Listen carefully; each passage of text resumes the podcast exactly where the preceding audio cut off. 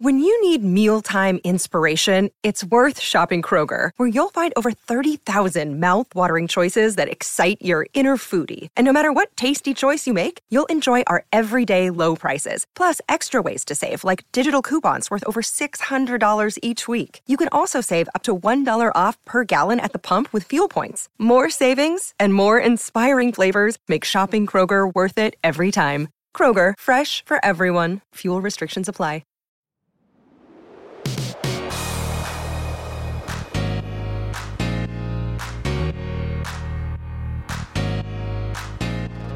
Welcome to the podcast that is always up to speed with Formula One. Joining you for the first time in a couple of weeks is me, Mark Hamilton, joined as always by my co host, my colleague, my almost friend, Mr. Mark Daly. Combined, we are Mark Squared, and we are days away from one of the most anticipated Formula One Grand Prix, possibly in history, after 10 months 21 races, 19 countries. The F1 title is coming down to the season finale in Abu Dhabi. It's down to Max Verstappen, Lewis Hamilton. For the first time since 2016, we are going down to the final race of the season. And for the first time since 1974, a championship I will not even pretend to know anything about. For the first time since 1974, we are all even on points going into the finale. My friend, we're days away, possibly hours away from the first practice session. How are you? I'm doing good, and a, a rare um, Wednesday night. I can't remember the last time we sat down to do this like midweek, but it's just how the schedule kind of turned out uh, this, uh, you know, for us uh, this week, and it's kind of cool to actually do it. I mean, my my tomorrow night, my Thursday's gonna be crazy busy anyways, but it's kind of cool because I've been really stoked to, to talk about this as soon as possible with you. So this is actually, I think, a bit of a blessing in disguise. Yeah, and it's a bit it's my fault that we're recording on a Wednesday. So for those of you that don't know, and I think most people probably do understand, we typically record late in the night on Thursday and we drop the recording sometime early Friday morning Eastern Standard Time. So most people listen to us Friday morning. It's part of their Friday routine. We do it every week. This week's a little bit different and I feel like I owe everybody a, maybe not an explanation, but I think it's good and it's healthy to talk about some of the personal things I've been through the last couple of weeks. So as everybody knows, because I've been talking about it for six six months now, my wife, my son, and I packed up and we left for the United Arab Emirates three or four weeks ago. Shortly before we left, I discovered because my wife brought it to my attention that some of my medication is effectively a controlled substance in the country that we were visiting. And that doesn't mean I can't take it or couldn't take it. It just means that I needed to produce a ton of documentation to be able to safely bring it into the country. On short notice, this was going to be challenging. And I basically just came to the conclusion that, you know what, I'm probably going to be okay. I'm going to be fine. It's not a big deal. I've been really great this year. I had a fantastic summer. I was out and about and I was doing a bunch of stuff that in the past could have proved problematic. We left First couple of days were great. By the fourth, fifth, sixth, seventh day, I effectively went into withdrawal and I started struggling and having symptoms due to the lack of medication. Uh, about a week and a half in, my wife very kindly packaged me up sent me home. I spent the next week recovering at home with my parents supervising, which is a little bit embarrassing, but bless them both for coming over from Vancouver Island and spending the week with me. But having my parents sit on the sofa with their iPads, scrolling through Facebook to keep me company. But I spent the better part of the next week at home recovering and getting back up to speed on my medication. And as I learned shortly after returning home, the medication that I take is fairly strong and it's not okay to simply turn it off. And when I did, my body basically went into withdrawal, my brain specifically, because this is medication, full disclosure, that I take for some mental health symptoms or uh, a mental health disease that that I've struggled with for much of my life. And I think in the off season we really want to kind of venture more into the space of mental health, specifically in the world of Formula One. And mm-hmm. I feel good talking about this. But effectively, it was an unforced error. It was an expensive mistake, and it's something that I've had to learn from. So it was really only in the days after I returned and I started feeling a little bit better that I began to realize that the Formula One Grand Prix that we've been talking about all year, I wasn't going to be attending. So I encouraged my wife, you know what, you're still there. So she stayed behind because she was there to see family. And it's the first time she'd seen a lot of her family in more than a decade. Oh, so wow. she stayed back. We kept her there. Her family came to see her. She got to have a fantastic week with her family. I encouraged her to stay, go to the Grand Prix. You've got the tickets. Now you can take our son. But I think she was eager to get back home, come back to see me. So she's currently, as we speak right now, on a flight from the United Arab Emirates into London. She has a long layover and she's going to fly back home tomorrow. Hmm. Um, but we ended up selling those tickets. So it dawned upon me last week what I what I compromised. But at the end of the day, it was completely my fault, and I've come to better understand the impact of the medication, both the value that it provides when when I take it, but also the impact of what happens to me and my my brain chemistry when I suddenly switch off. So it was a, a valuable lesson, and that's that's where we are today. So my wife's going to be flying in tomorrow. Super excited to see her again. The good news is we're going to be able to spend Christmas at home. I'm feeling a lot better, um, and we also get to sit at home and watch the uh, the Grand Prix on Sunday and record what will probably be one of the highest rated podcasts. Fingers crossed that we've ever done, given the amount of attention this is getting. So yeah. that's kind of sums up my last couple of weeks. So for you, my friend, I cannot thank you enough for stepping up and running with the ball without me here. I know you're very good. You've done that many times in the past, but on short notice, being able to put together a couple of podcasts is a ton of work.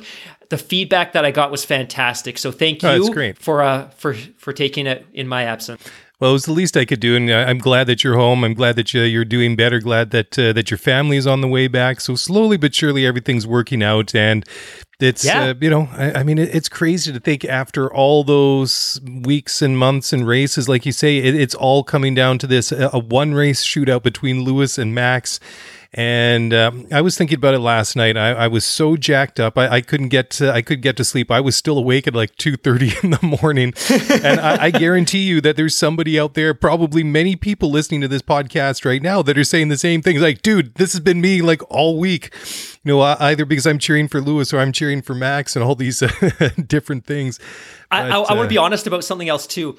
So last weekend, I was still really sick and mm-hmm. I wasn't able to commit to the Grand Prix. I tried to watch it. I woke up somewhere around lap 42. I was completely, completely nauseous. I didn't understand what was happening. So I only now went back and revisited the Grand Prix. And I've spent the better part of the last couple of days processing and digesting all the podcasts and the race reaction. Holy moly. I, I, I still don't know what to think of what happened, but I know we're going to get there in a couple minutes. I can't wait to hear what your race reaction is because oh, you man, reacted yeah. in real time. You did this podcast, you joined Tim on the TSN Racing Pod, but you've also had a couple of days to process this now. I'm still processing hey, that race because I've only place. just witnessed it. I'm in the same place because it was crazy. And w- when I sat down to do the the TSN Racing Pod with Tim, he had pages and pages of notes, and then I had some notes for when I was going to do our show, like later on in the evening. I ended up adding more to it, I, and I apologize to Tim because I'm sure I messed up a bunch of things because just getting out of sequence. But it was just so crazy. It's just like, and then you you just I basically had to write it out in chronological order. This happened on this lap. This yep. happened on this lap. Then this happened, and then this happened, and that happened, and all these different things. And at the end of uh, at the end of it, it was crazy. It was just like when when when Tim and I hopped online together. I think the first words out of my our both our mouths at exactly the same time was, "Dude, what the bleep was that?" oh my was, gosh! It was it was it was just crazy, right? I mean, it was it was just uh, i mean number one the circuit was just insane itself. I think as uh, the, the drivers have been calling it to Suzuka with concrete walls and i think that's a, like a great way to describe it because i mean it, it, was just you know it's a great track but i mean it obviously needs some tweaks because it, there was a lot of a lot of things going on that could have been avoided. I mean as, I as, as i said on this show as i said on tim's show that you know, Saudi Arabia is a big country.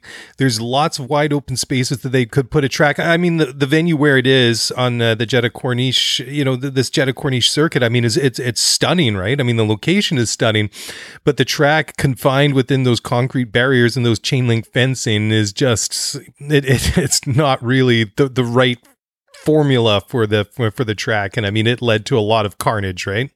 I want to put a pin in this because I know we've got some really good sure. speaking points about Jeddah in in our points.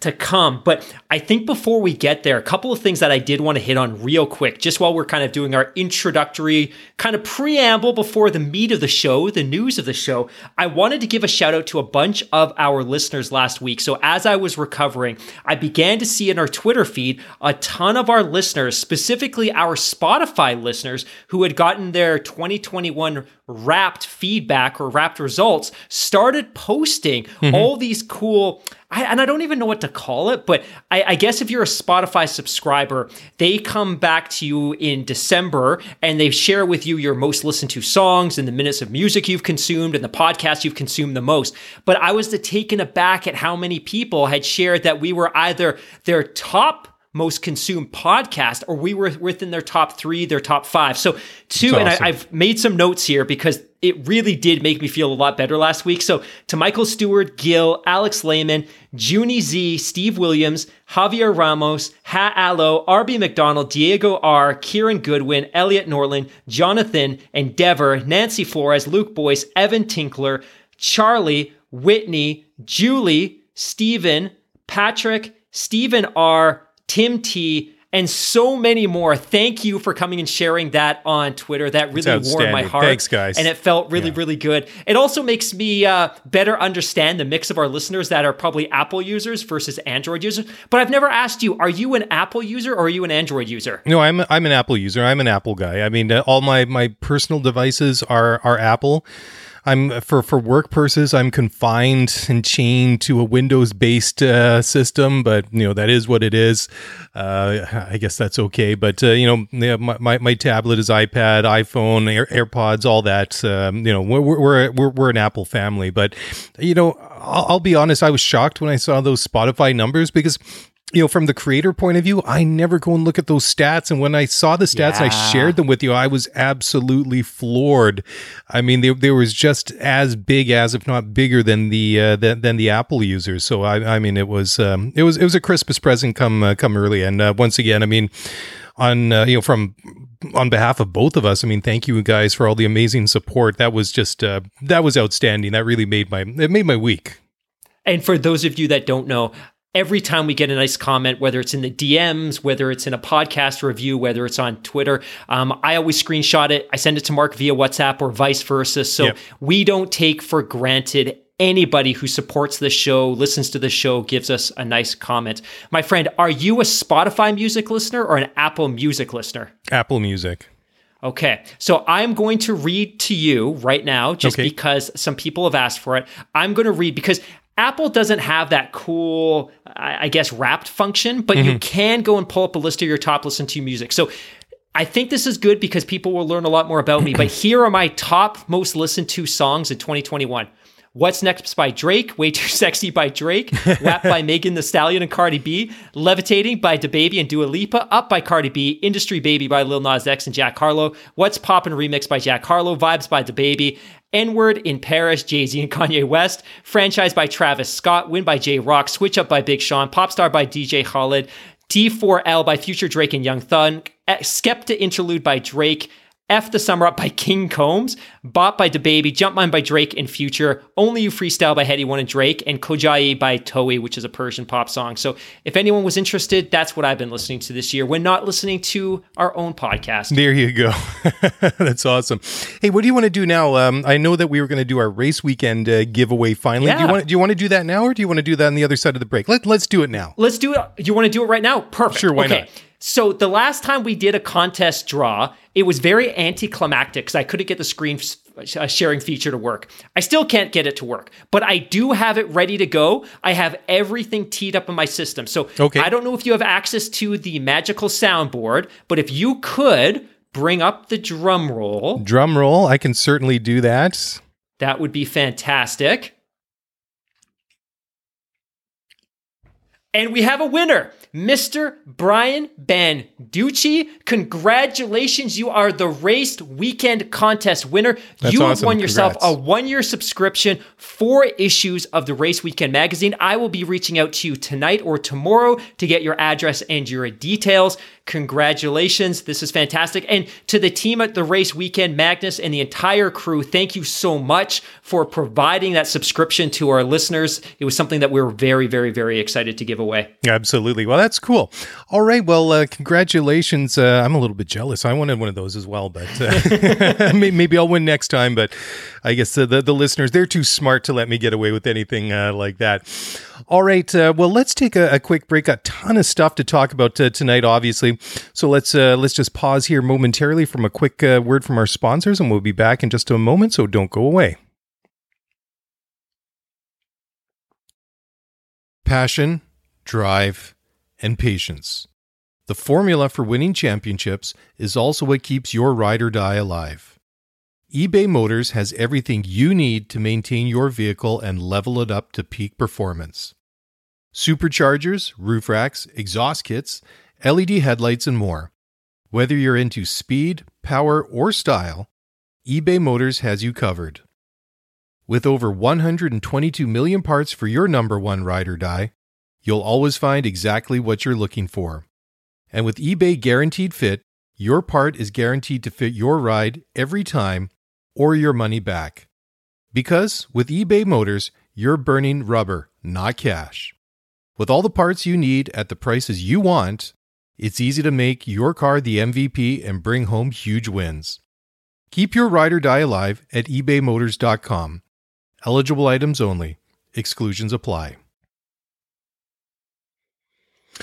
All right. Well, welcome back to the podcast. It is up to speed with Formula One, and we're we're up and running. We're we're out of the the starting blocks. We've made it past start finish for the form. We've got the formation lap uh, behind us now. Although I think you wanted to tease a couple of things. You still had a couple of uh, pieces of housekeeping that you wanted to get uh, get through before. Not really housekeeping. That makes it sound like a chore. And it, the things that we've been doing and things that we got coming up are anything but right if if it was up to me, this podcast would never even get to the starting grid. It would be a two hour formation. like I like the preamble, I like to tease. But I did want to remind everybody that even though the season is rapidly coming to a close, we're obviously going to conclude the championship on Sunday. we'll wrap up the season with the podcast on this coming Sunday. A lot of you are are obviously new to Formula 1, you're new to this podcast, and one of the questions that we've got a lot is, "Hey, do you continue to post episodes during the winter?" And the simple answer to that is Absolutely. We continue to post fresh content every week throughout the off season. And to be totally honest, some of the best stuff that we do is during the off season because we can be a little bit creative. We can reflect on the championship. We can do all kinds of stuff that are forward looking. But I did want to tease a couple of things that we're really excited about doing during the off season. The first one is that we're going to be collaborating with the Athletic's Jordan Bianchi to do a really fun NASCAR show, probably not in December, but probably in early January. Both you and I are NASCAR rookies, so we're looking yep. forward to that. Steph Wentworth, who I've previously collaborated with on podcast and is now working with Formula One and was trackside doing reporting at Brazil and Qatar and Saudi. She's going to be joining as, us as well. Mac Clark, the up and coming Formula 4 US Championship superstar, is going to be joining us somewhere around December 20th, something that we're incredibly excited about. And then finally, we're also working on getting Jordan Oreovicz on the show. He has recently published a fantastic book called Indy Split, which details very, very, very beautifully the breakdown in the CART IRL, IRL relationship and how IndyCar fell apart in the 90s and then came back together in the late 2000s. So we have tons of fantastic content. There's a few other specials we're going to do in there as well, but we're kind of putting the details on those, putting a bow on those before we announce them. But just to reinforce for everybody, the championship may end this coming weekend, but this show absolutely goes right through the winter break. Yeah, absolutely. And spaces are back. We didn't do one tonight, but uh, we'll, we'll. Oh yeah, we'll great call. Yeah.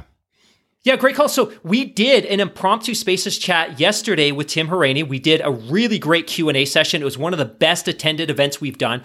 We've been off the charts the last couple of weeks. I was traveling, I wasn't feeling so great. Our commitment is that we're going to get our Thursday Spaces chat back up next Thursday. So typically we run those around 5:30 to 6:30, go for an hour, go for 2 hours depending on the vibe, how the group's doing, but we will commit to doing those throughout the winter break as well. But yeah, great call out, my friend. Cool.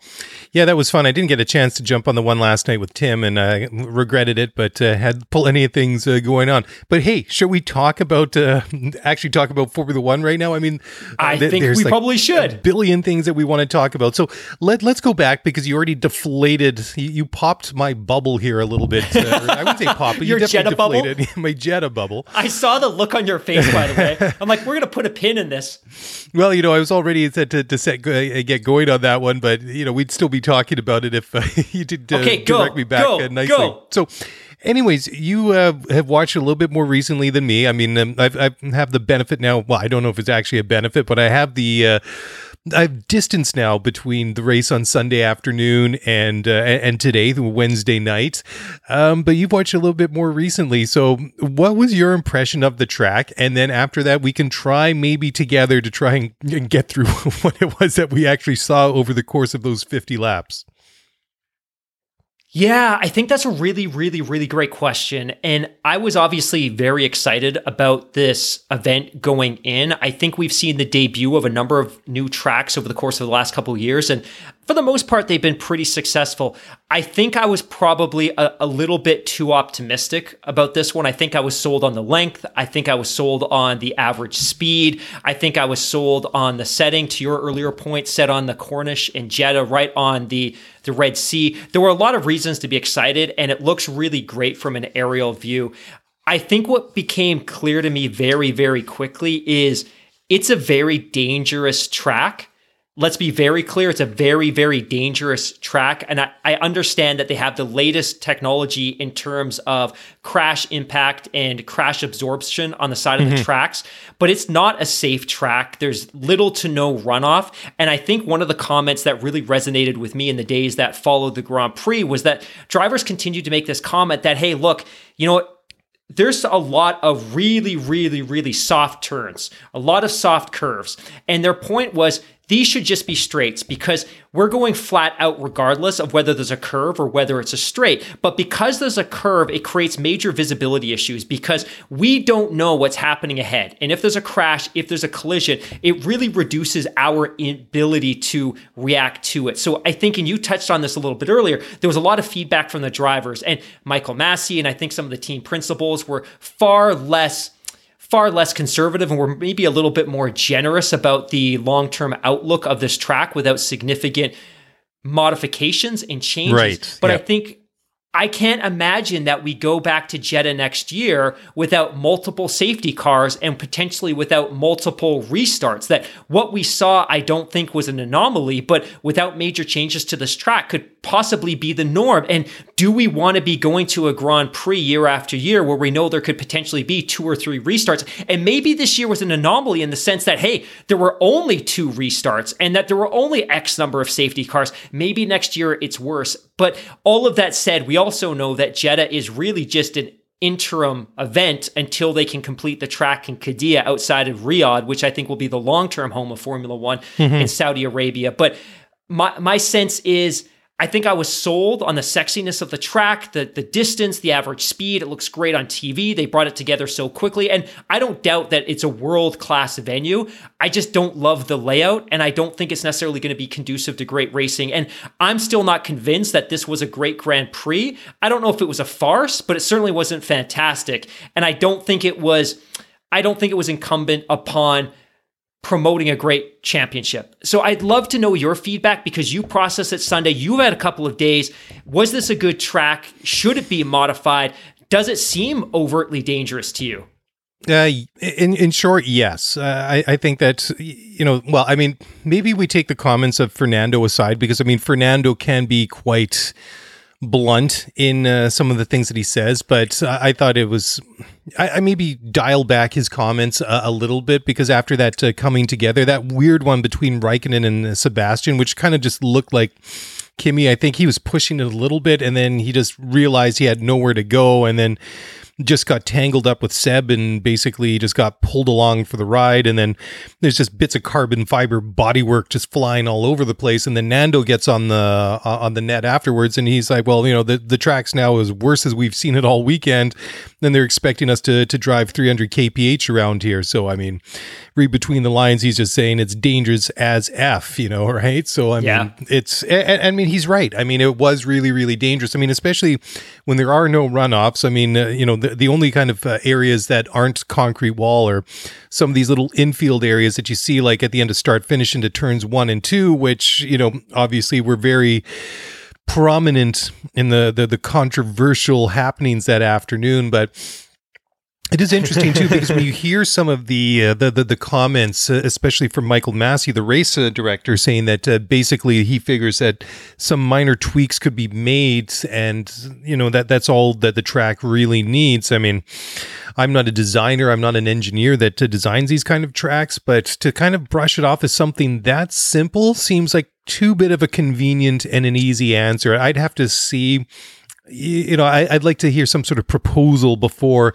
my skeptical nature is maybe um, is is, is um, I don't know, pacified. But it is funny. The, the, the race itself, most of the messages I got in real time were, I think one of the messages I think I got from Zach was, "This is the kind of race that just really pisses people off."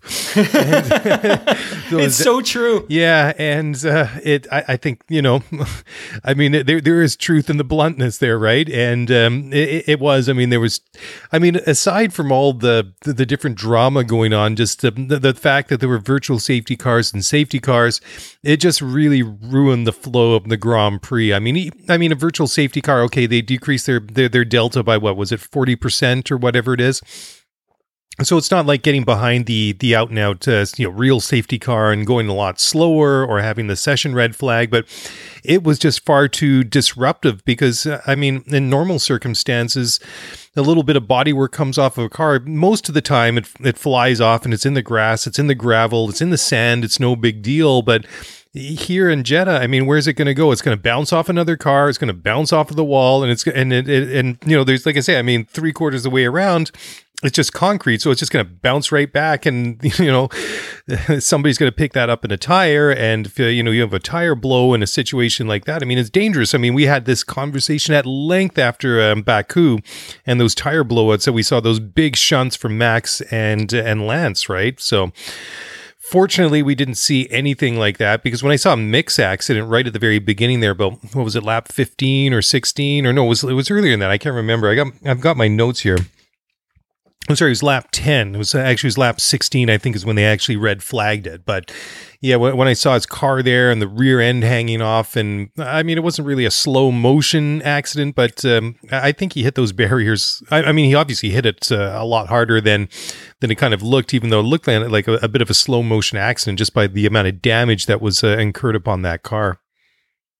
You know, you make a really great point when you you spoke about Michael Masi and his reaction to this track. We've we've obviously heard a lot of I don't want to call it reactionary feedback from the drivers because they were the ones out there experiencing this and they were the ones seeing their their peers collide with the walls and come together. They they obviously experienced the track and probably felt the, the danger and the risk that they were taking when they're out there. But I think the the commentary from Michael Masi after the race to me seemed a little bit almost dismissive. So he was asked specifically about whether the track needed to see any modification or change. And and he quotes and, and I and I quote here, I think here in Saudi Arabia they've done a brilliant job of putting this amazing facility together in a short time frame, which is a credit to everyone involved. He said there mm-hmm. is some fine tuning that will happen across the board. There were some teething issues being a brand new event, brand new facility on the whole of things. There'll be some fine tuning, but nothing in a major way that I envisaged here and now. And furthermore, most of the team bosses and team principals refuse to criticize the track at all. And obviously,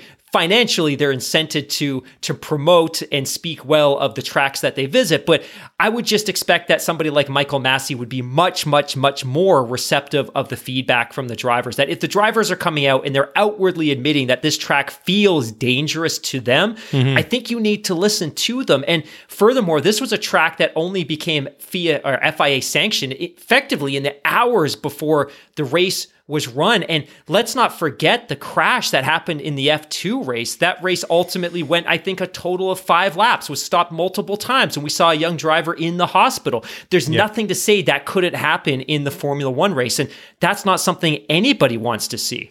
Yeah, exactly right. I mean, the, the thing is, we know that the, these drivers do risk life and limb every time they strap themselves into one of these cars. I mean, Spa, unfortunately, has been a, you know a stark reminder of that. I mean, we we, we were lucky this year that uh, so out of all the horrendous crashes we saw, I mean, the, the worst was just bumps and bruises, right? And I mean, e- even just in the last uh, couple of years, I mean, we've seen a, a fatal accident there in, in Formula Two. And the, the thing is, I mean, I, am not a fan of like gladiator sports. I mean, if they rebuild the Coliseum and they have the blood sports, I'm not going to be up for that. So, I mean, I don't need to see the sim like the, the the, the equivalent in Formula One. Yes, it's still dangerous, but let's not make it any more dangerous than it than, than it needs to be. I mean, I'm a, I'll admit that uh, I was not a fan of when the, uh, the the Halo was introduced. I thought it ruined the look of the cars, but I think that uh, you know my my opinion on that was flipped around. You know, no pun intended really quickly, especially when uh, Fernando went over the top of uh, Charles Leclerc's uh, Alfa Romeo at Spa that year when uh, Nico Hulkenberg uh, drove up the, the, the back of him, right? So, you know, it's um, yeah. Uh, for, for me, I mean, I was excited to go there. I was excited to see all the all the videos and all the in-car cameras and all the simulations, but the, the, the race itself was difficult to watch. I mean, all the controversy on top of it just made it more difficult I mean, the, the the feedback from lots of people in this community was was negative, and it hasn't uh, softened every much or uh, very much. I mean, Steve Williams in the live chat uh, on YouTube says, "I still have a sour taste after the race. All the events after the race were washed over by the uh, over by the race. Apparently, there was an amazing drone show on a podium.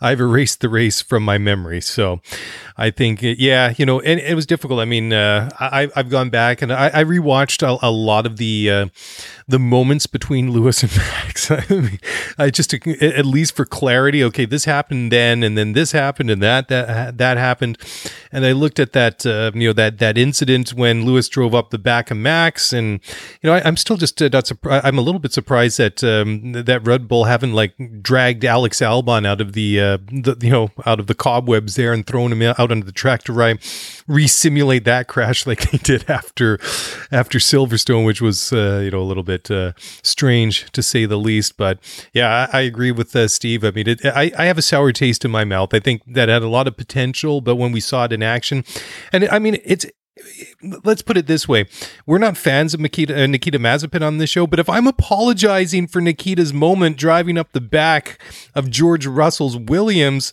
and I'm saying that wasn't Nikita's fault you know cut the guy some slack then you know something's up because we're not the kind of guys that are going to cut Nikita Mazepin's much slack in any situation and let's be very, very clear here for everybody listening at home. We're not criticizing the Kingdom of Saudi Arabia. We're not criticizing Saudis.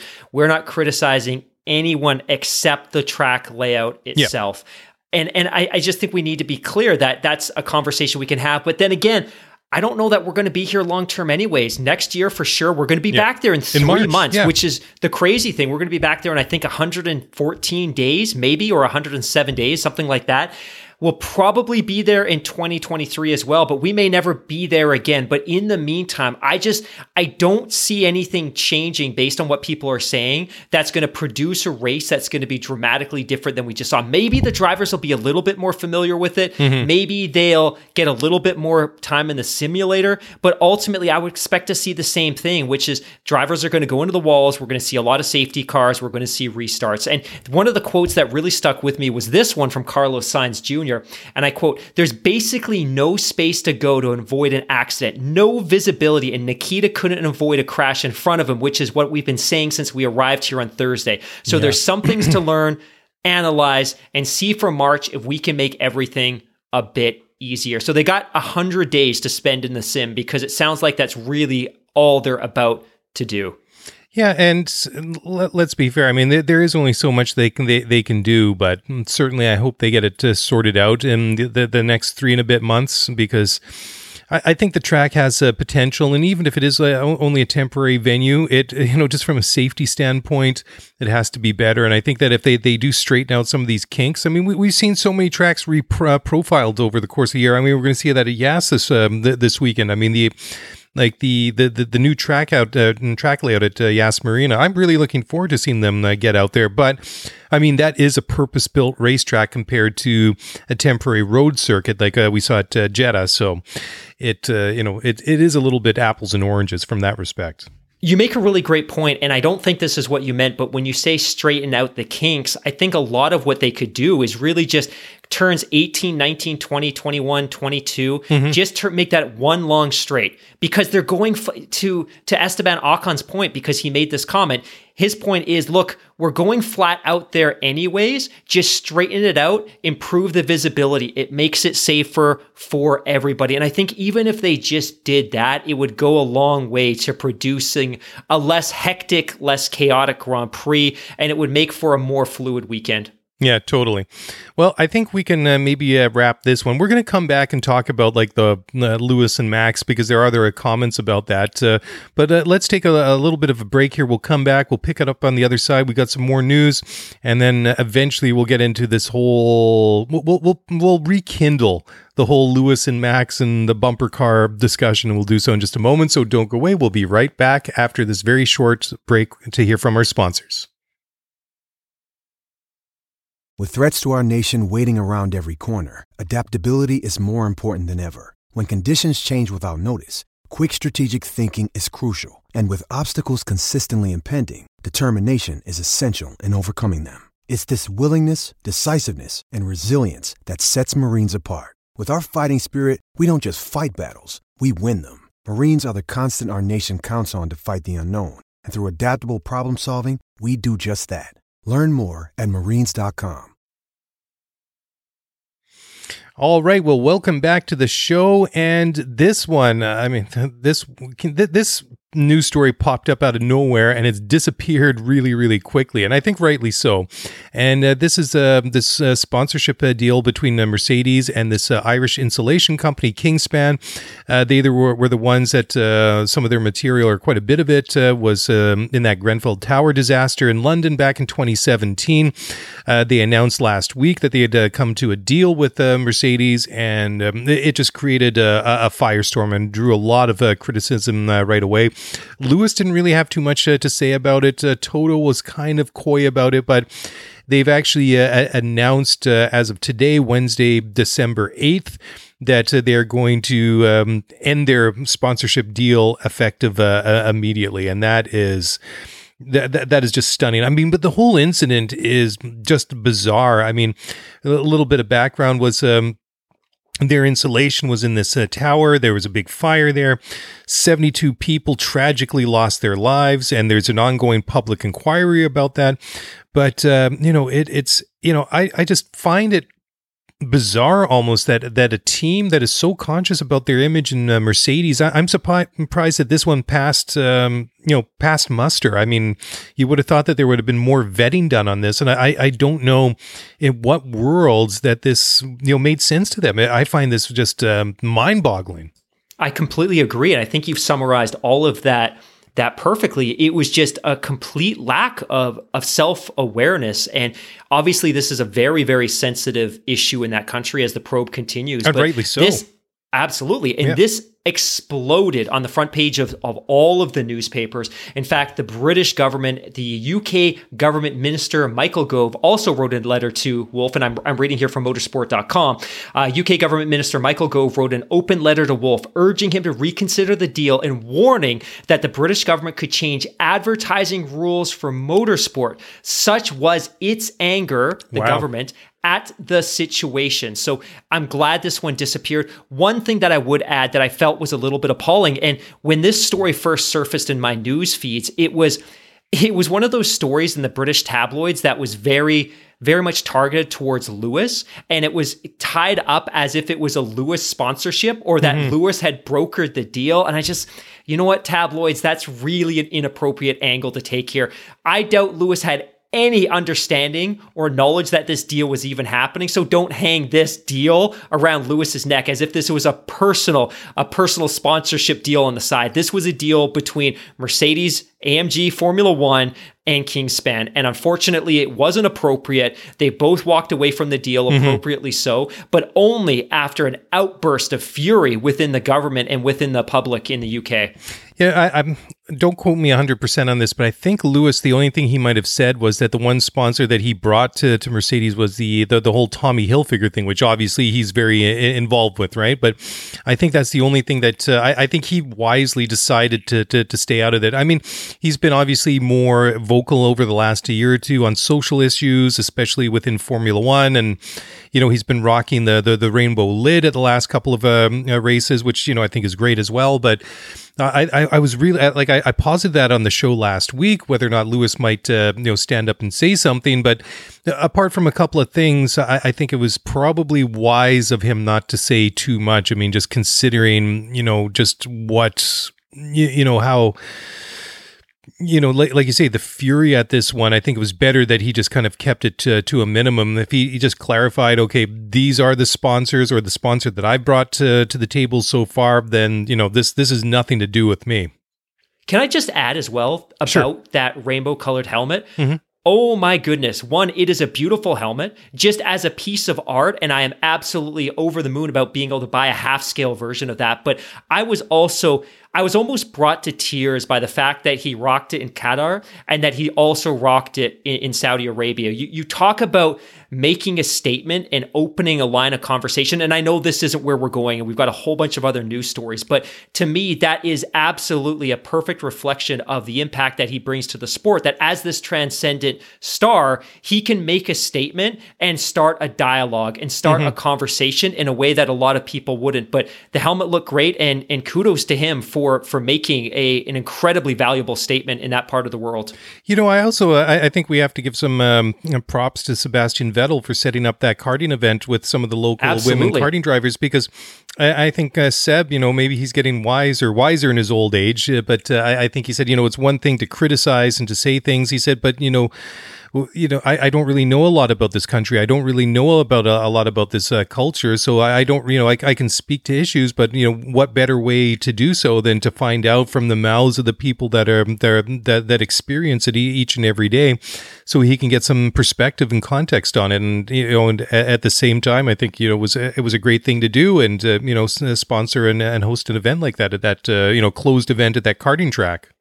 I think one of the things that, and so one, I agree with everything that you're saying. And I like the fact that he's so, and this isn't the first time this year that he's made a really grassroots effort to, to become a part of the community and better mm-hmm. understand different parts of the world. But one of the things that I, I, do know about the Kingdom of Saudi Arabia and a lot of the GCC countries is the youth in particular are incredibly bright. They're incredibly educated and they're incredibly vibrant. And I was excited to see the reception that all of these drivers did get there, including Lewis Hamilton. And Lewis Hamilton's reception when he was on the podium and when he was doing the post race interviews were incredibly, incredibly exciting. So it's it's incredible that he can go into a country like this. And I think a lot of us see some of these countries in this region, some of these GCC countries, as being really, really conservative but obviously they're evolving and, and maybe not as quickly, I think, as some analysts and critics outside of that region would wish them to. But I think it was really cool to see Lewis go in and make a statement like that in that country and still be overwhelmingly received which was very cool to see. And to your point as well, Sebastian Vettel knowing that, hey, you know what, I'm probably on the wrong side of Thursday. Thir- I was going to say Thursday. Um, you know, is on the wrong, on side, the wrong of- side of Thursday, except for Monday, and oh, everything man. between Thursday and Monday is the best part of the week knowing that he's on opinion. the wrong side of 30 30, 30 i'm going to get it out. is on the wrong side of 30 continues to leverage his platform in really yeah. meaningful ways and i was so happy to see him uh, collaborate and work with some of those incredibly talented uh, young saudi women in the karting space yeah, awesome. Uh, let's move on to the next story. So Guan Yu Zhou, uh, who's going to be driving alongside Valtteri Bottas with, at Alfa Romeo next year, has announced that he's going to be using the number 24, first Formula One driver since Timo Glock in 20, uh, 2012. To uh, enter a car with number 24. Another one is uh, Ferrari's dumping the Mission Winnow uh, sponsorship. They're instead of being Scuderia Ferrari Mission Winnow, they are just going to be Scuderia Ferrari, nice and clean, historic. I love it.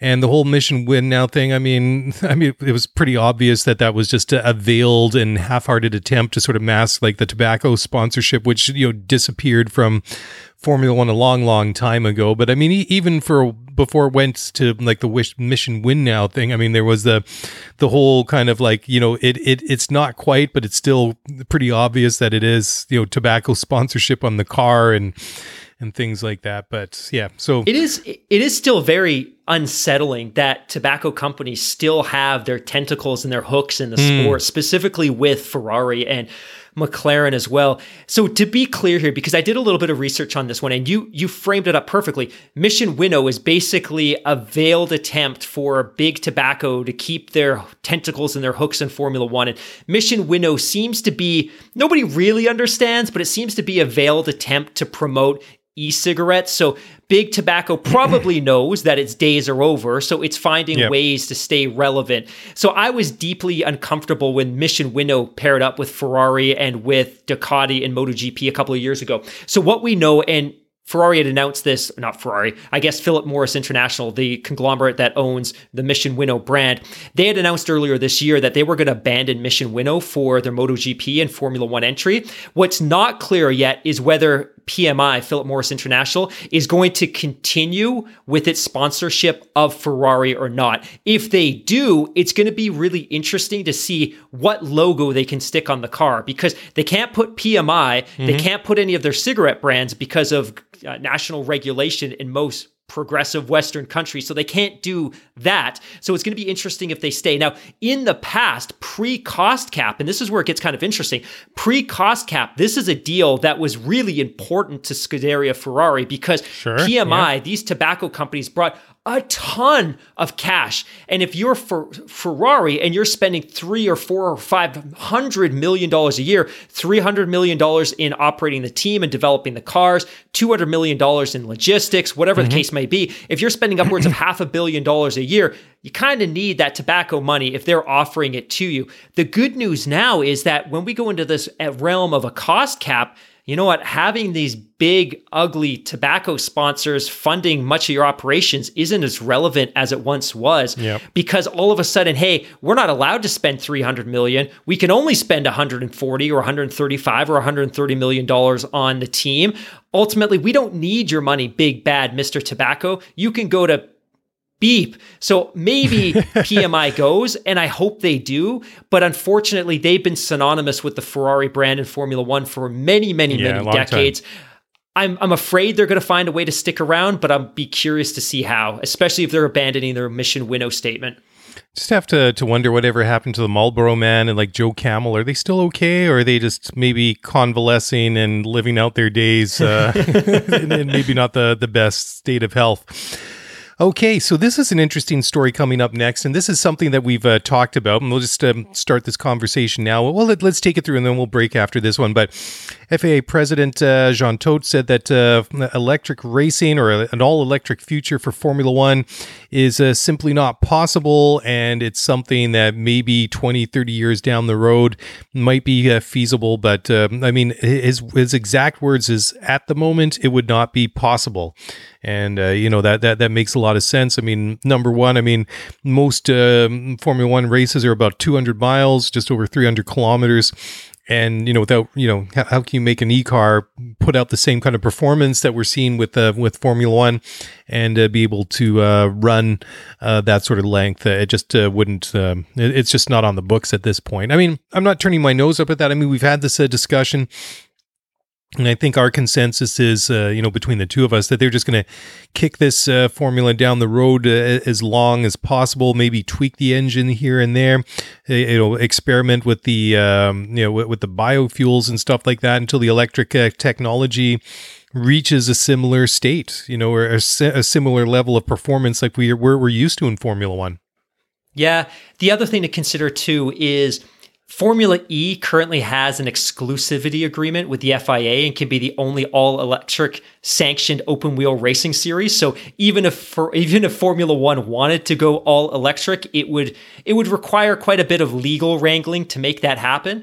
I don't like these comments because I absolutely do see an all electric future. And to your point, it's probably not five years or 10 years or 15 years ago. It's or 15 years away. It's going to be an evolution and we're going mm-hmm. to see a move to synthetic fuels and e fuels and fuels that offset by carbon capture, et cetera, et cetera, et cetera. We're going to see more electrification. It's going to be a process. It's going to be a journey. But to say that we're never going to see electricity and elect- fully electrified cars in Formula One is probably not accurate. Obviously, I don't think we're there technologically today. But yeah. if you look at the state of electrical vehicles today versus even 2015, we are worlds, worlds ahead of where we were a oh, half oh, yeah. a decade ago. Yep, and yep. if you imagine where we're going to be in 10 years, and the real driver now, of course, is that so many countries are regulating that by the year 2035 or by the year 2040, X number of passenger cars or all passenger cars sold in those territories will have to be fully electric.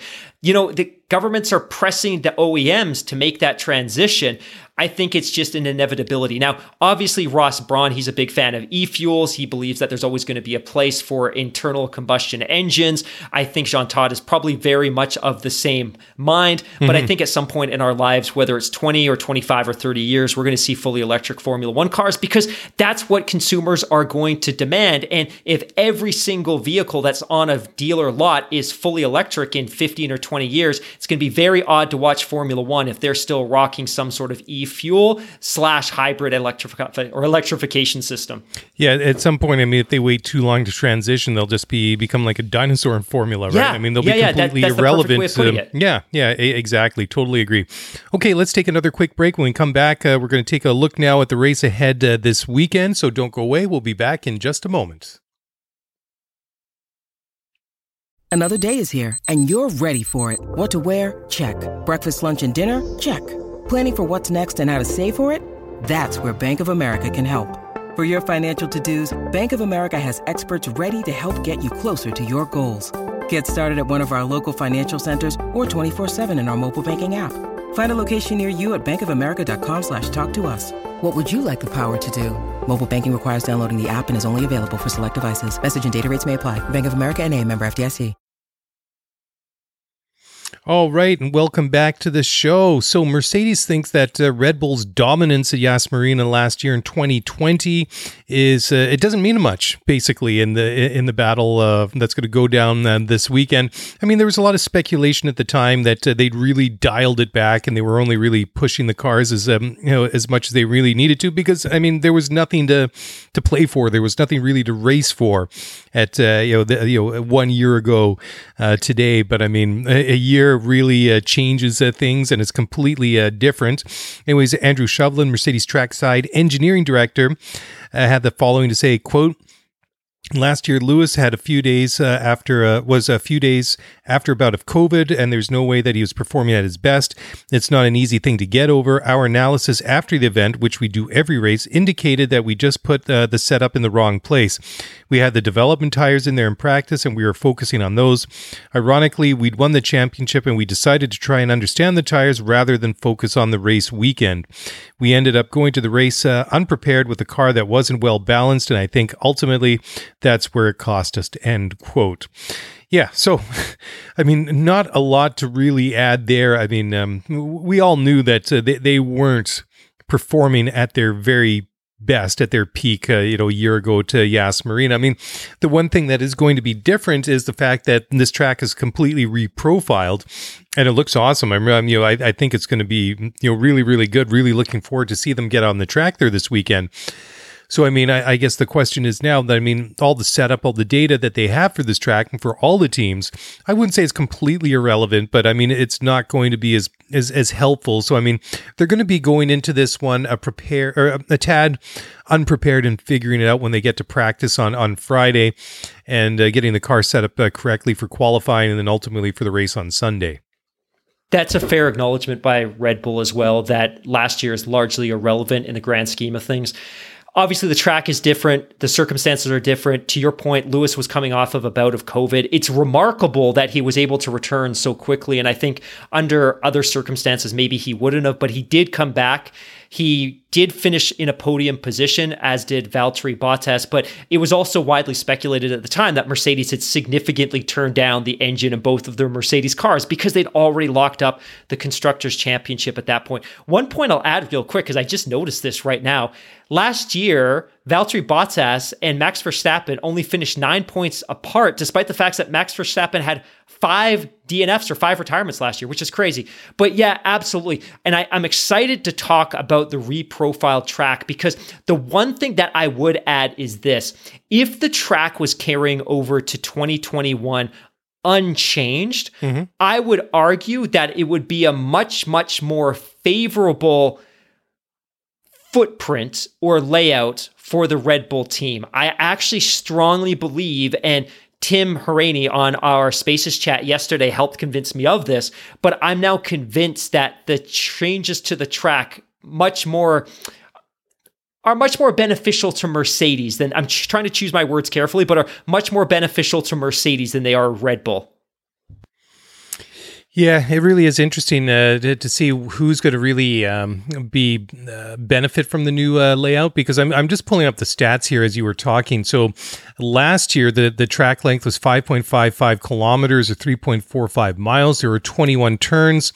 Uh, the race lap record uh, was set in 2019 by Lewis. Uh, he set a 139.283 and the reprofiled uh, circuit is now it's only got 16 corners so we're losing five corners. And we're also losing about a quarter mile of uh, race distance. We, we're going down from five no sorry yeah quarter kilometer. So uh, 5.55 uh, kilometers down to 5.28 so we're going from 5.45 to 5 point or sorry 3.28 miles. So yeah about a quarter mile more or less and of course, uh, we don't have any idea of uh, where the, the, the, the, times are going to come out uh, just yet. So, yeah, I, I, mean, whether or not the, this is going to be more beneficial to Mercedes or Red Bull, I mean, that that's that's a great question. I mean, if you look at the layout of the track, um, I, I, think it's, it's it's really cool because I mean, when you go through start finish in that uh, ninety degree turn at uh, turn one, and those flowing corners through, through turns three, uh, two, three, and four, that's the same. But then where you had the chicane going into the hairpin down at that um, semicircular grandstand and Ferrari world at the end, they've taken out that chicane there at uh, turns five and six. So you're going to get more of a straight shot down into that, uh, what's now not, well, I guess it's still a hairpin, but just a bigger one. So you're going to come out of uh, turn four, go straight down into that hairpin get that wonderful long straightaway in the back there, which is uh, that's going to be unchanged. We go into that. There's about 120 degree left hander into turns. Uh, well, what's going to be turns six and seven, and then you're going to go around to the the back of the track where it used to be uh, turns 11, 12, 13, and 14. Basically, another series of a very sharp left hander and then a flick to the right. Uh, and then again, uh, coming out turn 14 in another 90 degree left hand uh, corner. So that's all changed. That's going to be basically, it, it looks like a, uh, a paperclip uh, shape. And then you're going to come back around into turns uh, 10, 11, 12, 13, 14 and uh, th- that's that's basically the same. It looks like they they may have uh, just um, reprofiled a little bit uh, coming into turn 15 which is uh, you know the second but last corner and then turn 16 which that's uh, the same as you get back into start uh, start finish so very cool. Uh, you know, I, am really looking forward to see where this is uh, going to to go and what kind of numbers we're going to see, and, and, and ultimately, is it going to you know improve the racing on the track because it isn't always the most exciting race of the year, but I mean sometimes I think that just uh, unfortunately has to do with where it lands on the calendar as well. I very much agree. I don't know if you recall, but back in the summer, we actually had a really great listener question. And the question was there's all these tracks and there's a lot of criticism of the tracks. Why yep. don't the race organizers improve the tracks? And I made a comment at the time that look, logistically it's difficult and it's expensive and you have to get through the FIA accreditation process. And then all of a sudden, mid-season, Yas Marina announces that they were making some pretty significant churns and or changes. And and you did a really great job of summarizing them. They basically kill that ugly chicane at turns five and six. It all flows into a nice big sweeping turn five five. ultimately you look at turns 11 12 13 14 they all get crushed they get turned into what's going to be a moderately banked turn 9 mm-hmm. but i think what i'm really excited to see is how does this track play out for the Red Bulls and how does this track play out for the Mercedes cars? And we're probably not going to learn a ton from free practice one and two on Friday. I think we'll obviously learn a little bit more in free practice three and qualifying, but I want to get a sense of how these cars perform in the individual sectors. So when we were on the Spaces chat with Tim last night, he'd argued that, look, Mercedes should absolutely now dominate in sector one and sector two. They're going to own it. But the opportunity for Red Bull in this track is that still fairly complex sector three. And the reason why they should mm-hmm. be a little bit more successful in that sector versus sector one and two is look, we all understand and appreciate that the top line speed of the Mercedes at this point seems to be incredible. They've got some really great pace. However, yeah. their ability to generate significant and effective downforce in more technical turners seems to be a little bit more challenging. And in theory, that's where Red Bull has some strength. So the expectation is like, look, ultimately Mercedes should outperform the Red Bull in sector one and sector two, and the Red Bull should be able to make up some ground in sector three. But will it be enough? Ultimately, it's really just going to come down to qualifying. And if Mercedes can qualify one, two, whether it's Valtteri Lewis or Lewis Valtteri doesn't really matter, but that's what they're going to need because Max is going to need to put some ground between them very, very quickly. But to me, I think this has become very much a Mercedes track. I think to go back to the original point that last year was irrelevant, it's absolutely irrelevant. It's a different track, yeah. different cars, and very, very different circumstances. Yeah, I agree. I mean, uh, just uh, the, the, the fact that the track is, uh, I mean, it's not like they just uh, you know put down some fresh asphalt and uh, away we go. I mean, the, the, the changes that they're making fundamentally change the, the the flow and the nature of this track. So I mean, it's going to be really cool. One thing I also wanted to mention is that uh, the tire compounds that Pirelli are bringing this week are the C3, the C4, and the C5.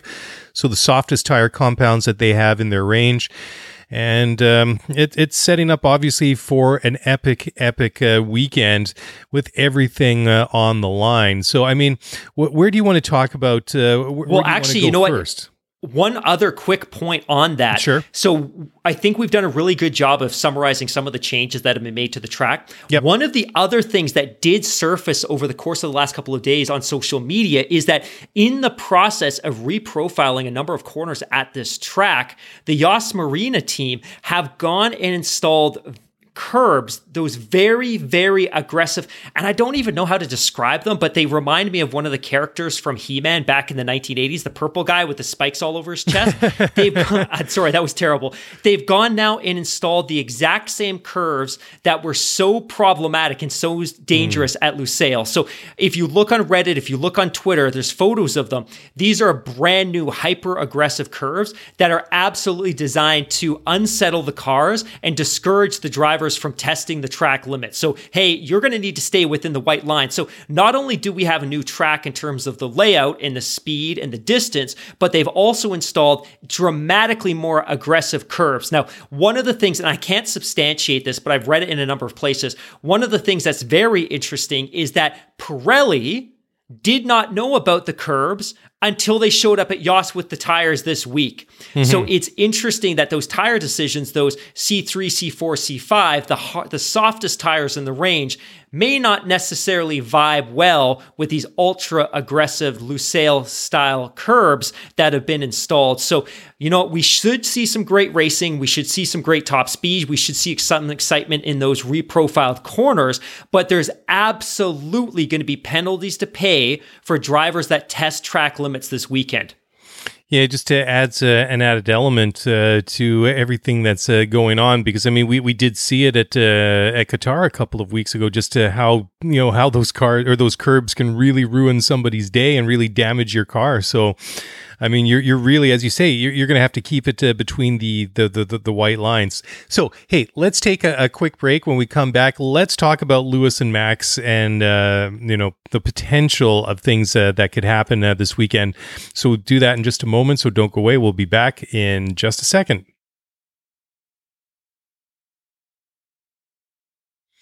All right. Well, welcome back. And it is that time. We are going to talk about Lewis. We are going to talk about Max. I mean, obviously, all those incidents that we saw this past weekend in uh, Saudi Arabia, that hasn't gone away from from anybody's memory, and uh, nor should it uh, I mean, we saw Lewis uh, and Max fighting very, very hard. Max pushing track limits, having to give back uh, positions, and then Max apparently lifting on the straightaway, having Lewis uh, go right up uh, the, the, the back of him. We saw Toto Wolff melting down literally in the pits, throwing his headset, and emotions are are high. So, how do we want to tackle this one, sir? For starters, because you and I haven't had an opportunity to talk about this one, I'd love to get a sense from you of how you think these two drivers are going to approach the race weekend. So, for me, I think there's a couple of takeaways here. One, we have two drivers that mm-hmm. are arguably the two best in the sport. And this is always going to be a combative discussion because different drivers are provided with different equipment and different power units, et cetera, et cetera. But based on what we've seen this year, Lewis is leap, head and shoulders above Valtteri in terms of performance week over week. And it's clear as day that Max Verstappen is head and shoulders above his teammate. So we could clearly make the argument that they're the two best drivers in the sport today.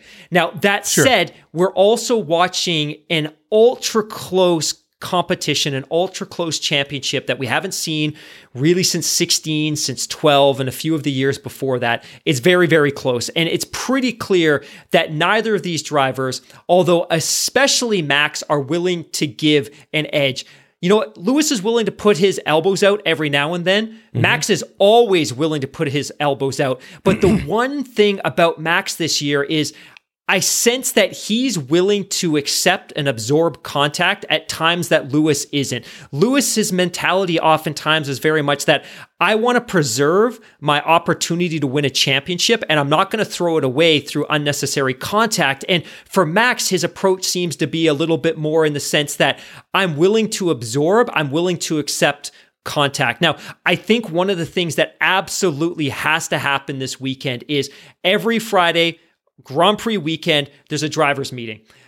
After that driver's meeting, Michael Masi and the stewards need to take Lewis and they need to take Max mm-hmm. and they need to put them in a room and they need to have a very, very, very clear conversation with them, which is here are your guide rails for this weekend. Yep, and this yep. is how we are going to call this race. There can be no surprises for either of them. You sit them down and you spell out specific scenarios and you explain that this is how we are going to call the race because I don't want to lambast Max, in any given way, he is fighting for his dear life to win his first world championship. Lewis is fighting to become arguably the greatest of all time by hanging chip number eight.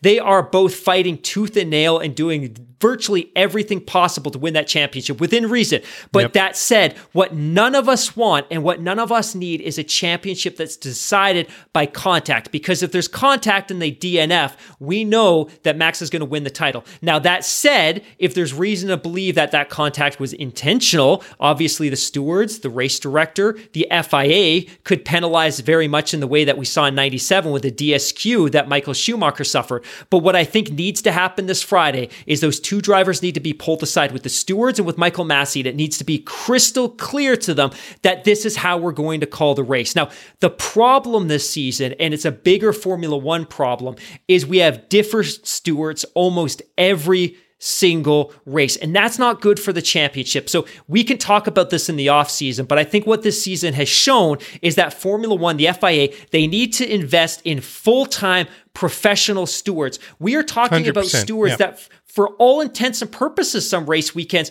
are volunteers. They're unpaid volunteers. They do a couple of days in July every summer. Make sure they get their credentials. You are now officiating a Formula One Grand Prix. F1 needs to do better. Everyone on the grid, everyone in the paddock, they are full time professionals. The stewards need to be as well. Now, the challenge when you come out of Jeddah is you know, there was a lot of criticism about the way that race was called. And mm. did Michael Masi and the stewards let the race get away? Well, maybe. And a lot of that was circumstance and the layout of the track. And in isolation, I don't think that race was necessarily called poorly. The problem was that the calls they were making were in direct opposition or contradiction to race calls made in Brazil and made in Qatar yeah. and made in other races that season. There's this lack of consistency. So to me, the fix is you need full time professional stewards. And maybe it's not the exact same stewards every race. Maybe you've got 8, 12, 16 that you rotate through the calendar, but they are full time paid professionals that are from a racing pedigree or a racing background. But for me, the key this weekend is you've got to get those two drivers into a room with the stewards and with Michael Masi, and you need to lay the ground rule and lay down guidelines so that if something happens during the race, it's crystal clear that this is how it's going to be called and that neither driver is going to be surprised. Yeah, I mean, it's going to be guys we don't want to see happen what we saw happen in Saudi. We don't want to see what exactly. happened in Brazil. We don't want to see what happened at Monza. We don't want to see what happened at uh, Silverstone. At Silverstone. And you know that's why I mean, just talking about the whole um, steward thing is is that that's the, the, the comments from Andreas Seidl, the team principal in McLaren last week, that he he doesn't think that they're there yet, that they don't need these full time, you know, very qualified people to to be um, you know the you know the basically their stewarding crew. He says that he he thinks it's not. I mean, I'm paraphrasing and parsing, but he's he says he doesn't think that they're there yet as a sport. I'm like, well, maybe because you don't have a driver or a car in that championship battle, so maybe your your perspective skewed a little bit because I think the rest of us think it is absolutely necessary at this point in time. But I mean, going back to the the the, the three incidents of note between Max and Lewis. The first one when Max uh, went uh, wide and ran through the infield there. 100%. I mean, what was he thinking? He, he tried to break late. He tried to go around. He was never going to make that stick in 100 years. So, I mean, the only option he had was the one that he took. And then, so he ends up having to give that place back. The second time, Lewis uh, tried to push him uh, his way through. He got his elbows out. Max reacted. And then I, I think that one, uh, more of a mental battle. I think uh, Ma- Lewis got inside of Max's head. He reacted the way that he wanted and he benefited from it.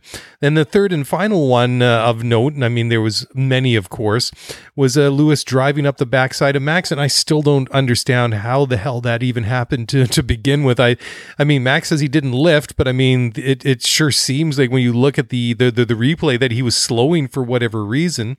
And uh, Lewis is just flying around. I mean, he's probably getting a tow from Max. And then you know that's uh, just crazy. I mean, there, there's other things to talk about. There's Lewis more than ten car lengths behind. There was Valtteri backing up uh, Max. Uh, you know, the, with the you know the safety car and the double stack and all that. There there there was a lot of like uh, shenanigans going on all race long between those two teams and all their drivers involved. But I mean, just when, when you pick like the three most controversial incidents of a controversial day, those are the three that kind of stand out.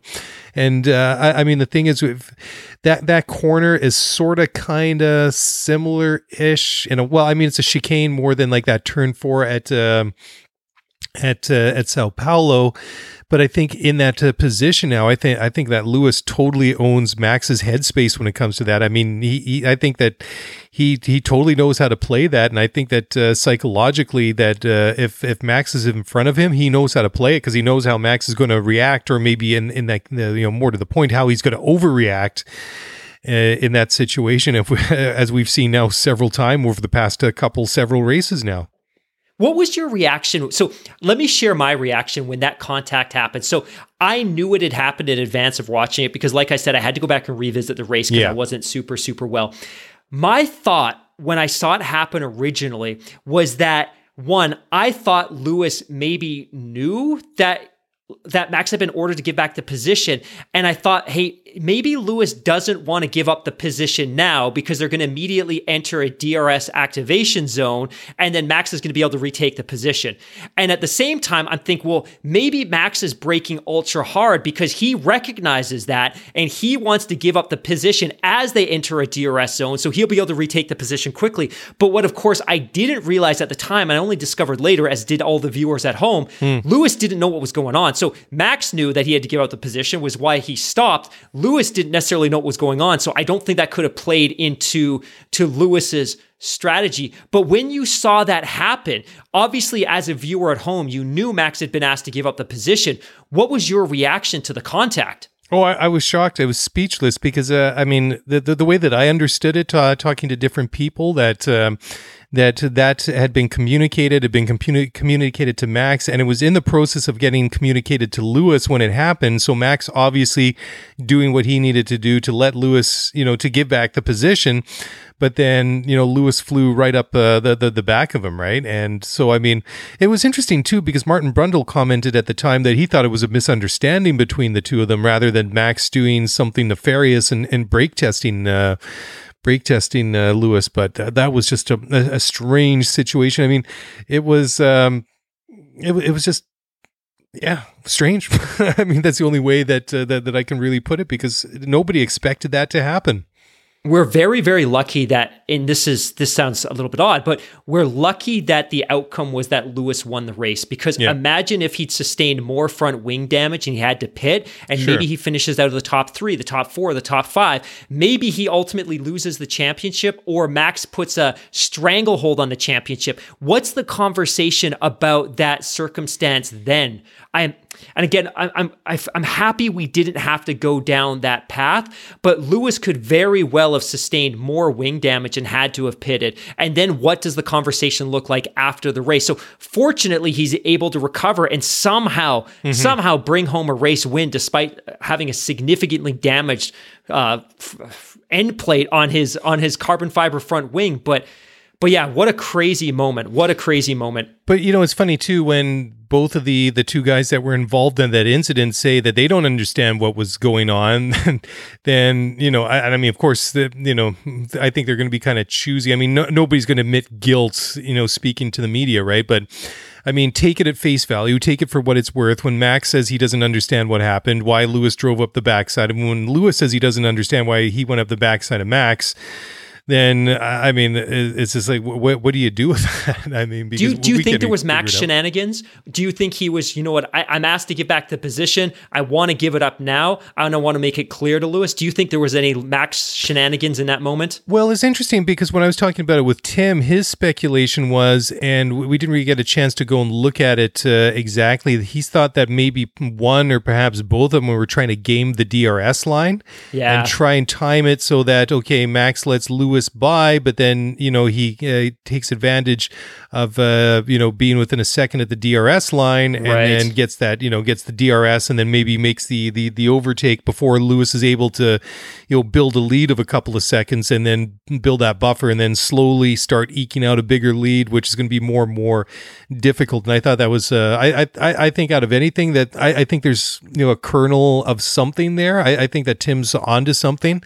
And uh, it, it just, I, I, mean, two guys of the caliber of driver like uh, Max Verstappen and, and Lewis Hamilton having what looked to be a very amateur accident. You know, I, I'm I'm not and I'm not convinced that um, that, that, that Max would brake test uh, Lewis like that. I, I mean, don't. yeah, like so. you say, I mean, he likes so. to get his elbows out. He's he's he's willing to take some contact, but I mean, to stand on the brakes like that to get Lewis to drive up the back. Yeah, I mean, if it was Michael Schumacher, sure. Yeah, then I, I sure. think. Yeah, sure. I mean, the, the, I I would. Uh, I mean, based on his history, um, if, if, he was in that situation, then I, yeah, I'd be for sure. Yeah, there there's there there's something malicious going on here, but I, I'm not there with Max Verstappen yet. Not not by a long shot.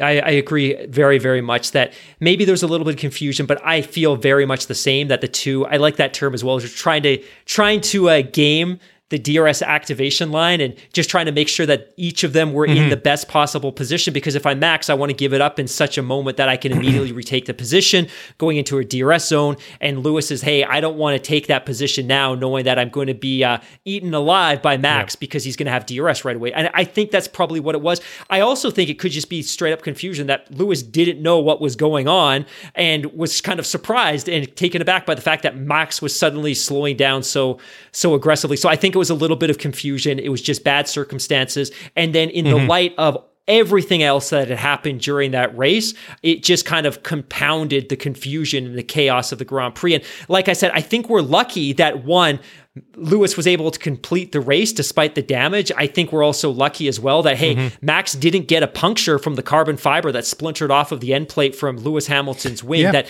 the outcome could have been very, very different. And ultimately, I don't think that moment impacted the outcome of the race, but it very could very much could have impacted the outcome of the race yep. and the championship. So having said all of that, what are you expecting from the two of them going into to Sunday? I can't I can't imagine that now all of a sudden the two of them are going to collectively simultaneously change their racecraft and change their approach to a race weekend. But what are you expecting to see? Do you expect to see hard racing out of both of them? Is Max still going to be willing to take contact? And I've seen all of this nonsense online that, hey, look, mm-hmm. you know what? Max is, it's not beyond Max that he could intentionally create contact, that he knows that even if he DNFs and Lewis doesn't finish in the points, he wins the championship.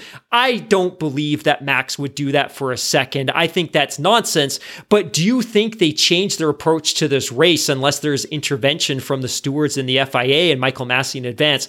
Or do they go in and they approach this race like the last couple where it's really, hey, let's let's take some contact and let's race hard? You know, I, I think they have to change the the way that they approach this race because I mean, winner takes all, right? I mean, whoever finishes in front of the other guy is going to win the championship because uh, that that that's all it's going to take now. And I think because Lewis has been living rent free in Max's head for a little uh, little uh, you know a period of time here for the past uh, couple of races. I think that if uh, Lewis ends up behind Max, I think that he's going to try everything in his bag of psychological warfare tricks to push Max into uh, some sort of situation where he overreacts and and and forces him into an error. You know whether or not that results into contact, I guess uh, depends on how Max uh, reacts. But I, I, think that that Lewis, you know, should he be in front or behind Max, is going to do everything he can to push Max into an error.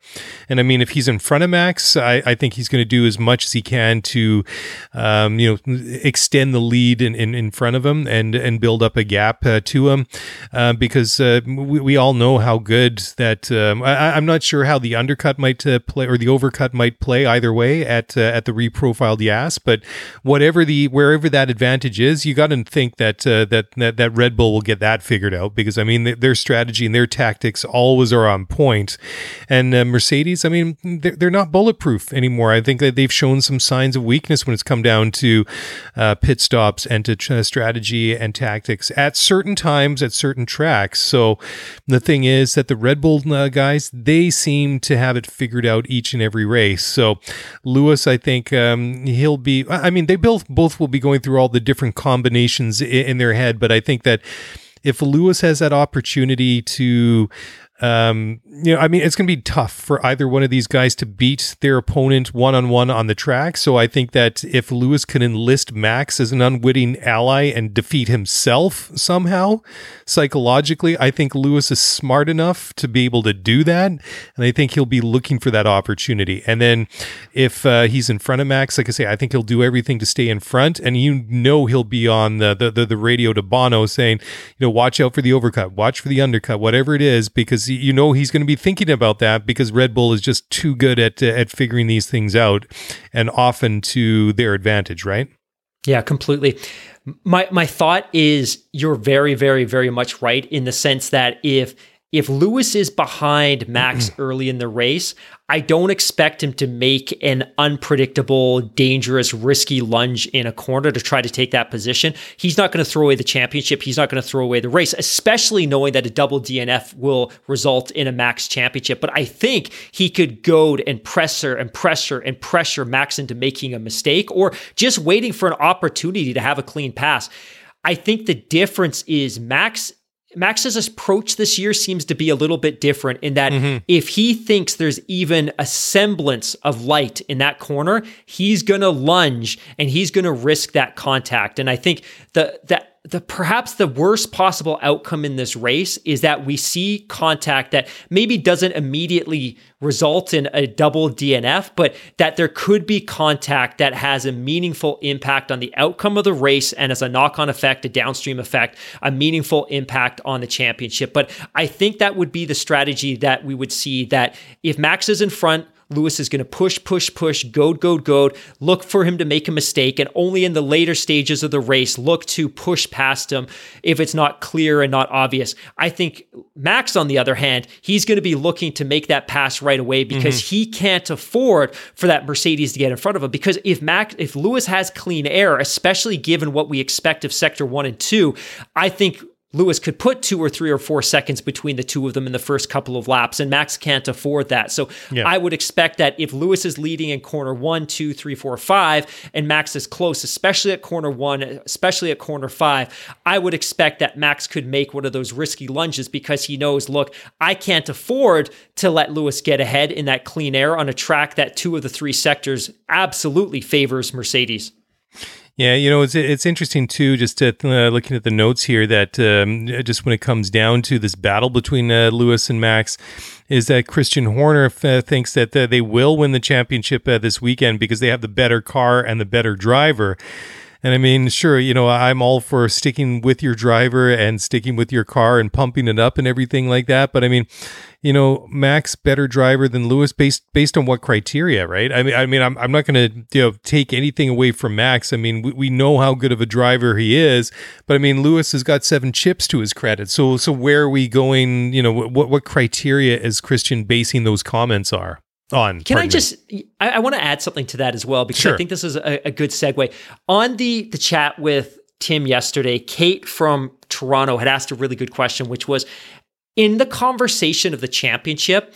Max is constantly constantly framed or constantly referenced as an all-time great and i could actually point to multiple stories and publications including a couple on f1.com that have indicated that as well that Max is an all time great. He's an all time great. He really? may well become an all time great. Sure. He has won nothing. He's yeah. won a bunch of Grand Prix. He's a phenomenal driver. He's yep. an aggressive driver. He has won nothing.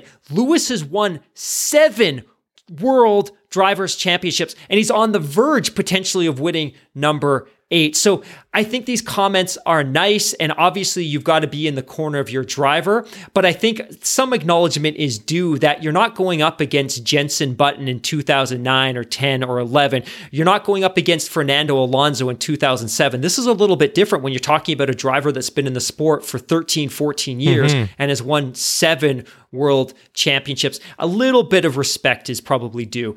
And I'm speaking both to Christian Horner and I'm speaking to the media at large. Yeah, I, I mean, you know, I'm not going to take away anything from Max because I still think that, you know, regardless what happens this weekend or not, I mean, he is a, a world championship caliber driver. I mean, he is obviously one of the best. And for me, uh, over the past couple of years. I mean, go back into the archives on this show and, and dig it up. I mean, I, have said it many, many, many times. I think that Max Verstappen is a world champion in, in waiting. I mean, he just needs the car. I mean, he's got you know very good car this year, and ultimately that will be decided this weekend if this is his year or not. I mean, but based on the, those comments that he's one of the best ever, I mean, well, yeah, I mean, obviously when it not it doesn't come down to championships because you know, like you said, Lewis has got seven, he's got none.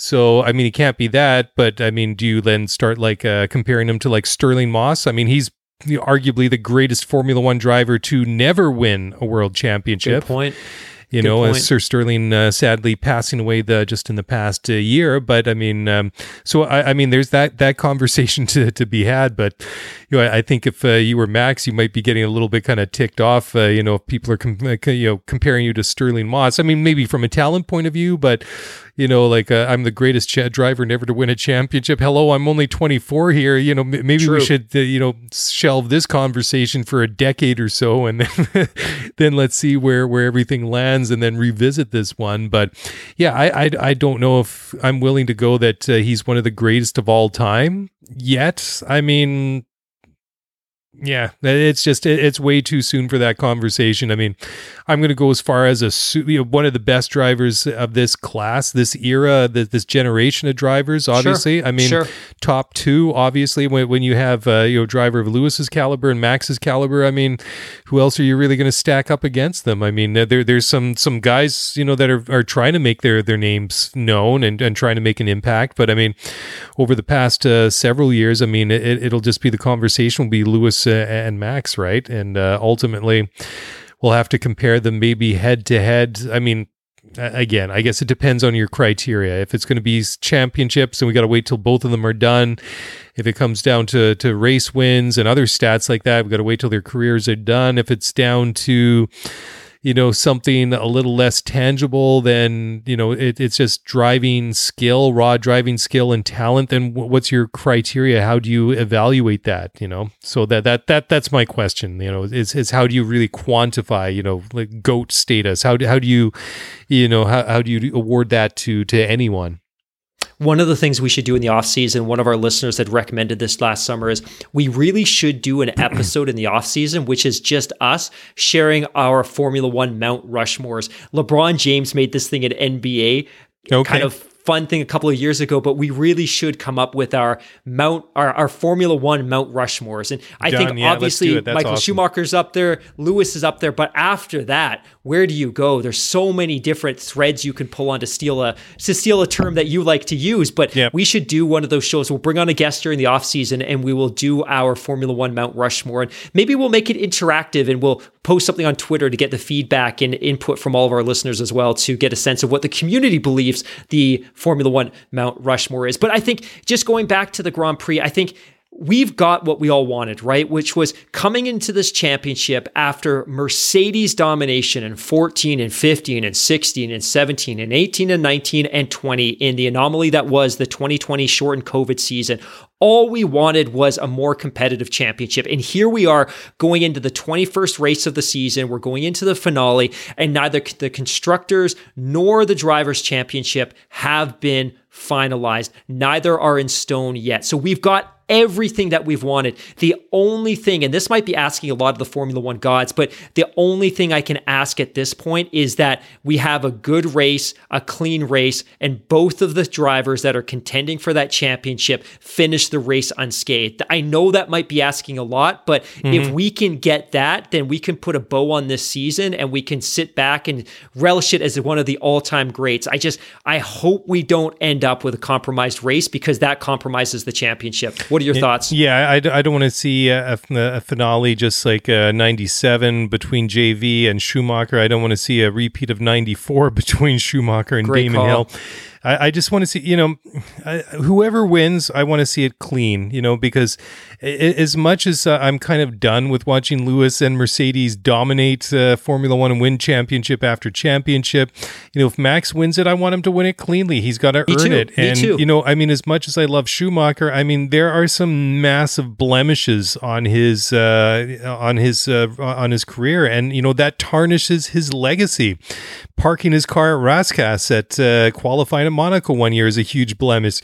Trying to knock JV out of the Portuguese Grand Prix in 97, which was oddly voted by Formula One or, or promoted by Formula One as one of the what was it the most exciting season finale ever? Well, yeah, I mean when one of the two ch- championship uh, you know contenders was then disqualified from the season, you know, after the fact. um, but yeah, I, I mean uh, the the thing is that and and like I say, I'm I'm not going as you know there just yet that Max is a dirty driver. I'm, I'm going very much with like you. He's going to get his elbows out. He's not afraid to get dirty and uh, and defend at all costs. But again, it's just like where do you draw that line? So I, I just wanted to be a clean race. I wanted to be an exciting race, and then just let the chips fall where they may. If it's Max, so be it. I mean, if it's Lewis, so be it. Whoever wins will have deserved it because these guys between the two of them have won a hell of a lot of races between them. They've raced hard, and regardless if um, it's an uncontested championship that we've seen over time, where one team and one car, one driver dominates, I we still have to do over the course of a season. I guess that the championship m- might be sweeter in the circumstances and how you win it. So, regardless if it's Lewis, regardless if it's Max, somebody's going to be celebrating hard come Sunday night. Definitely. Yeah. Do you dare and I know we've got to be wrapping up and turning off the lights and turning off the air conditioning before we pack it up for the night. But do you dare have a prediction? Because I didn't want to be behind the eight ball on this one, and I didn't want to be get caught off guard if you ask me. But oh god, dare you dare difficult. you make a prediction? It, it, you know, as the season's gone on, eh, eh, I, I've just found it more and more difficult, especially going to some of these tracks that we've we either haven't seen before, and then Yas being completely reprofiled, and you know it's it's it's too difficult. I I think that you made a really great call that sectors one and two will probably be uh, you know favor Mercedes. Sector three will probably favor Red Bull and I, I, think it's it's going to completely going to come down who, who's going to nail it when it comes to to, to tracks or car setup. And uh, yeah, I, I don't know. I, I just get the gut feeling that that, that Lewis is going to win it. I, I don't know why. I mean, maybe just because we've become used to him uh, winning each and every year. Um, but you know, Max is a good shot to win it. But you know, my heart says Lewis is going to uh, sneak it out in the end. I, I've I've just had that vibe for the last week or two. Yeah, my, my sense is Mercedes is going to win the constructors. Obviously, yeah, I just I yeah. don't. I, I, think there's just too much ground between them at this point. It would be very points, difficult. Yeah, yeah, it would just be too difficult with a single race left for for Red Bull to to climb that hill. My my sense is that if if Mercedes can qualify well, if they qualify one two, even if it's Valtteri Lewis, you know that uh, Valtteri's going to give up that position and he's gonna he's gonna run interference for Lewis. Get, sure, let Lewis have some clean air, put some gap between him and the field. It's over. If if if Max can qualify well and he qualifies on the front row and he qualifies in second place and he's mm-hmm. able to pip Lewis at the first corner, who knows what can happen? But my sense is as well that especially if they qualify well, that this is this is Mercedes to lose. They can simply yeah, I think there's a lot of momentum in their favor at this point. Now, that said, I wouldn't be surprised and I wouldn't be disappointed if Max won. I think that would be a great story for all those different reasons. Yeah. But I feel like all of the momentum is in the favor of Mercedes and Lewis at this point. Yeah, it, it has been over the past uh, couple of races, you know, several races now. But yeah, you know, a, a, bit of a twist on that theme is Sergio taking pole ahead of Lewis and Max in third, and wouldn't that uh, kind of set up an interesting dogfight right off of the bat there? Oh wow! Between the uh, the, the three of them, so who knows, right? Because you know that uh, that they're going to set up the Red Bull sandwich, and then I guess that depends where where Bottas uh, kind of comes, and you, you, know everybody else is going to do like uh, I guess it was Verstappen and Sebastian did back in 2016 when it was between Nico and Lewis and just to you know, even though Lewis was trying to back him into or Nico into um, Sebastian and and Max at that race, uh, that uh, they, they were just they were just trying to avoid it as as much as they could, and uh, I think that everybody else is going to do the same thing if they're not driving a Mercedes or a Red Bull. Well, perhaps maybe with the exception of Alpha AlphaTauri, who seemed to suspiciously, uh, you know, do things that favor Red Bull themselves. No, without uh, you know no supposedly being, being, asked. You know, when, when getting text messages from Christian Horner's burner phone that uh, you know, he, he, keeps taped to the underside of his, uh, you know, the, the, the the pit wall there. So who knows? Oh, and the AlphaTauri crew are looking at their phones, and it's a text message from mom. Yeah, exactly. Yeah, from from yeah. mum or something like that. Yeah, yeah. Know. Oh gosh. Yeah, yeah. It's something or the old, uh, you know, or from the uh, not Christian Horner Twitter account totally. where it's a, you know, totally. it's a, you know, it's one of these. Yeah, the egg where it's a picture of Christian with a with a, with a with a, with a fake mustache and a hat and sunglasses or something, but you still know who it is, anyways. Oh man, can you tell the we're ninety minutes into this podcast? Yeah, exactly. Hey, just before you go, what what do you think of that one-off uh, livery that uh, McLaren's going to rock this weekend? Yeah, I think it's really, really, really good. Uh, I, I am excited about this, and I'm actually glad you brought this up because we've seen a couple of really great liveries this year. McLaren yes. obviously had that phenomenal Gulf livery at Monaco. Oh, uh, Alfa Romeo rocked a really nice one at the Italian Grand Prix. They tossed in a little bit of green to make sure yep. they represented the flag. I absolutely loved the white Red Bull livery that we saw at the Turkish GP. Oh, that was outstanding. Yes. Alpine had a nice one this past weekend.